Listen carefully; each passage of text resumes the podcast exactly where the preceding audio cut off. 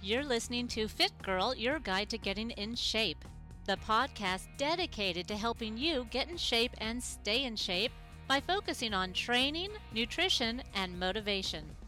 Work out smarter, not harder. This podcast is giving you the tips, insights, and guidance that I give all my personal training clients. You can work with me online as your personal fitness trainer and personal development coach.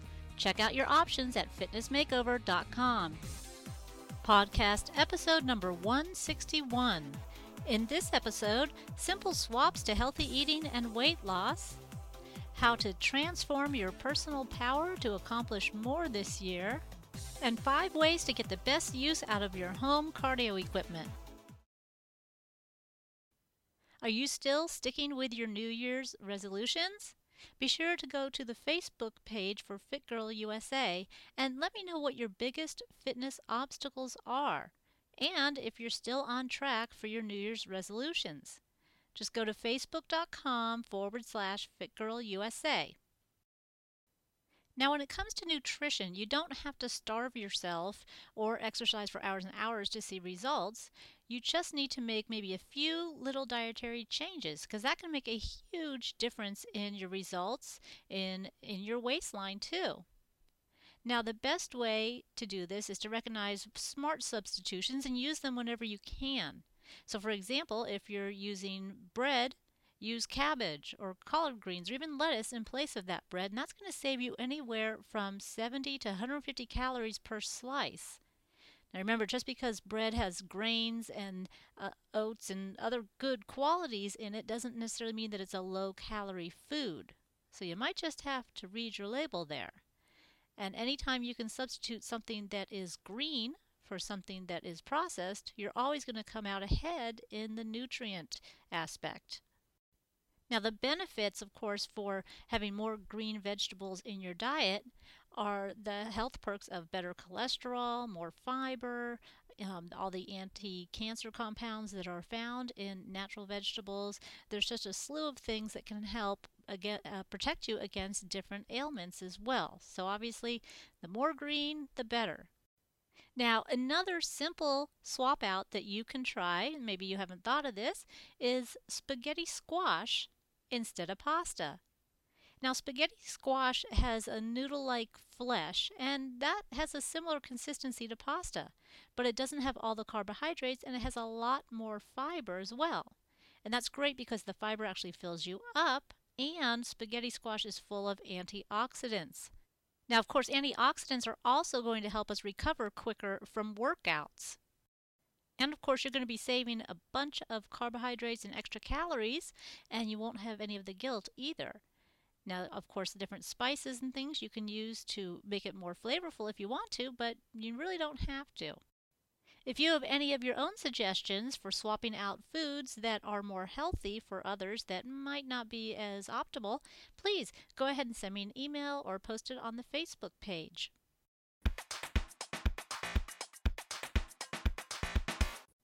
Now, I'm still hoping to finish the Motivation Academy or Personal Power Academy that I'm working on, and this is basically from the Fitness Makeover workshops and taking the most important part of it, which is the gaining control part, and breaking that down into different modules that you can work at on your own pace and develop your own personal power, your own powerful self-talk, goal setting, everything that basically when it comes to fitness is intangible.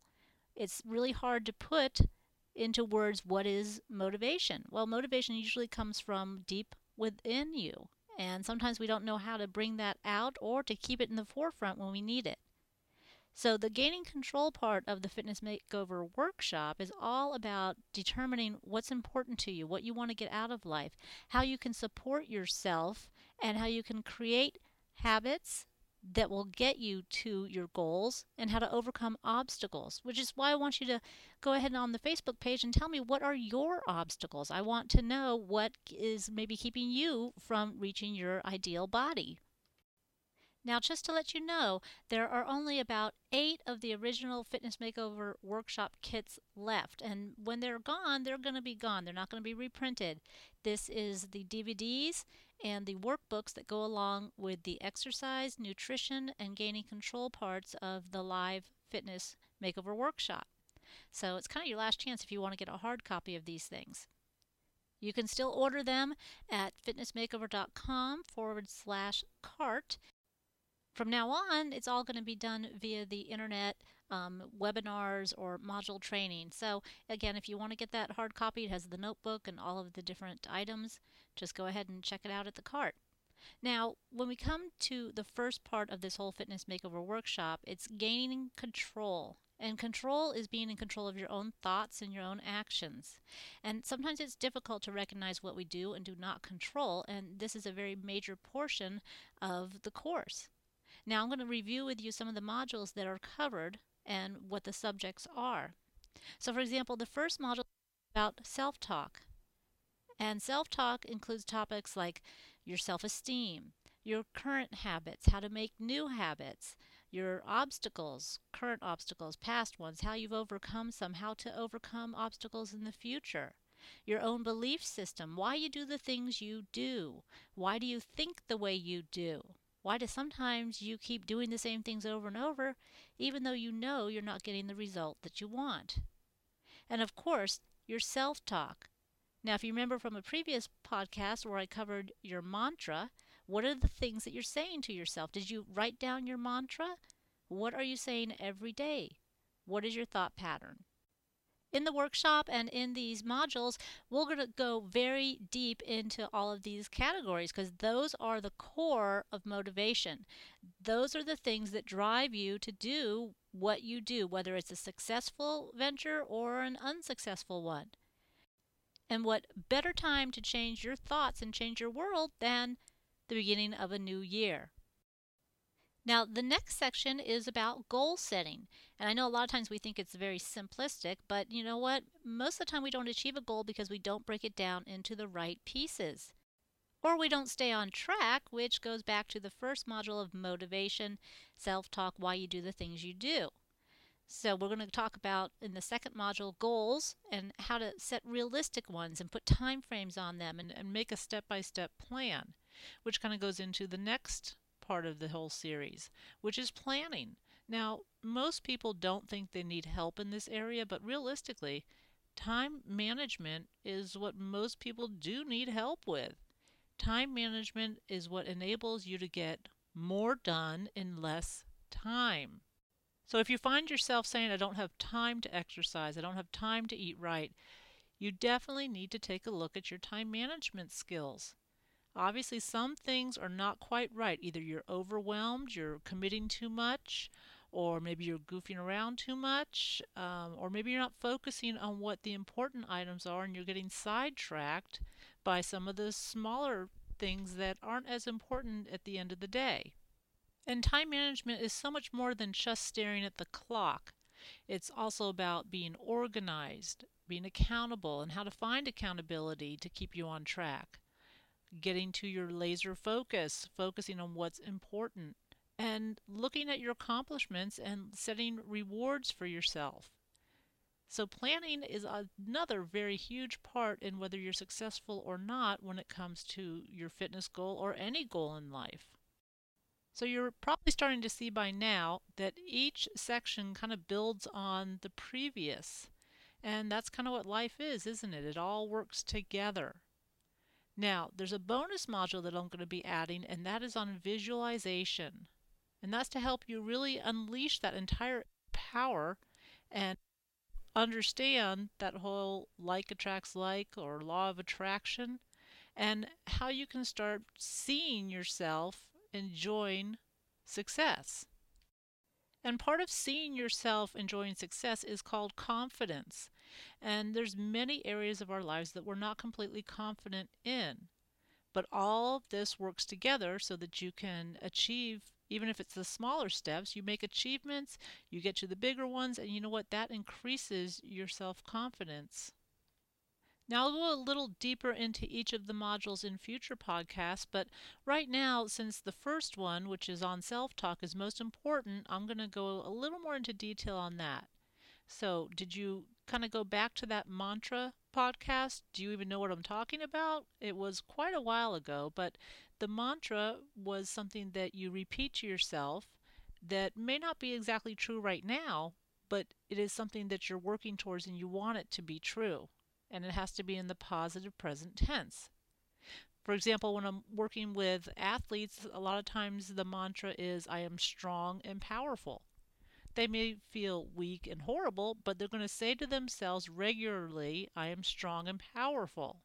We even had t-shirts made that said that.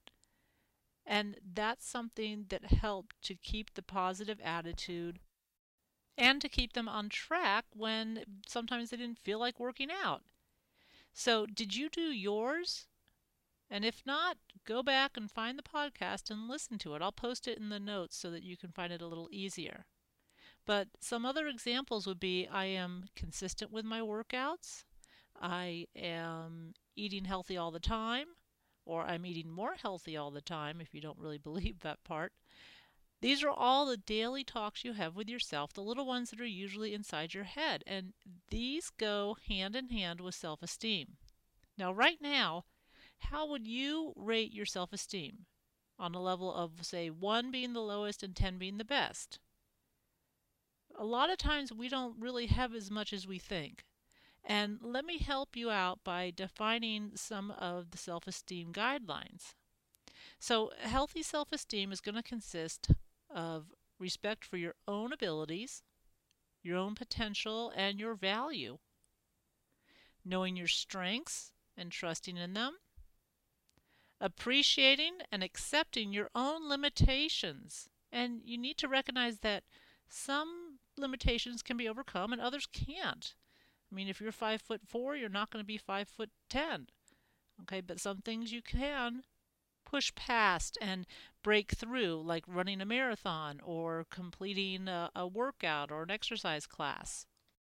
The most important part of self-esteem and self-confidence come from understanding that, you know what, other people's perceptions of us don't determine who we are on the inside. Too often we place value on what other people say or think about us, and really it doesn't matter. That does not tell you who you are. You're a good person inside, you know it. There's a wonderful saying that says, a diamond doesn't know its own value, but it's still a diamond nonetheless. So remember, every one of you is a diamond. Some of you just shine sooner than others, but eventually every one of you does shine, and without a doubt, every single person is priceless.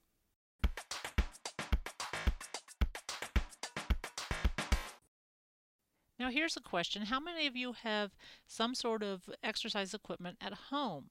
And what about cardio equipment? Is it a treadmill or a stepper or a bike? And did you know that the number one fear people have when they buy a piece of equipment for the home is that they're not going to use it? And we all kind of know how the story goes. You get the treadmill, you're excited, you use it for a few days, and then it sits, and then it becomes a clothes rack, and on down the line. Well, that does not have to happen. You can make an investment in a piece of cardio equipment and use it regularly if you follow a few little simple steps. Now there's actually five of them.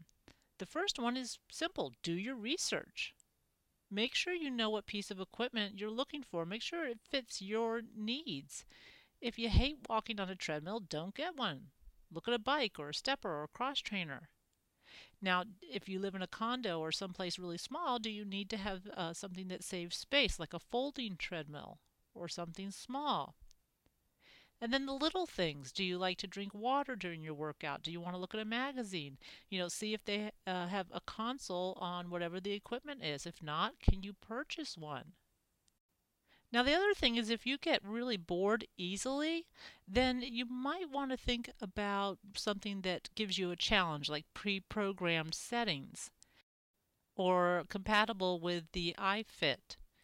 These are all things that might cost you a little more in the beginning, but if it actually means you're going to be using your piece of equipment, then it's well worth it. Now, the second piece of advice is to place this piece of equipment in what you might call a happy spot. something that's well lit, that's open, that's stimulating, that you don't feel like you're being crushed or thrown in a corner.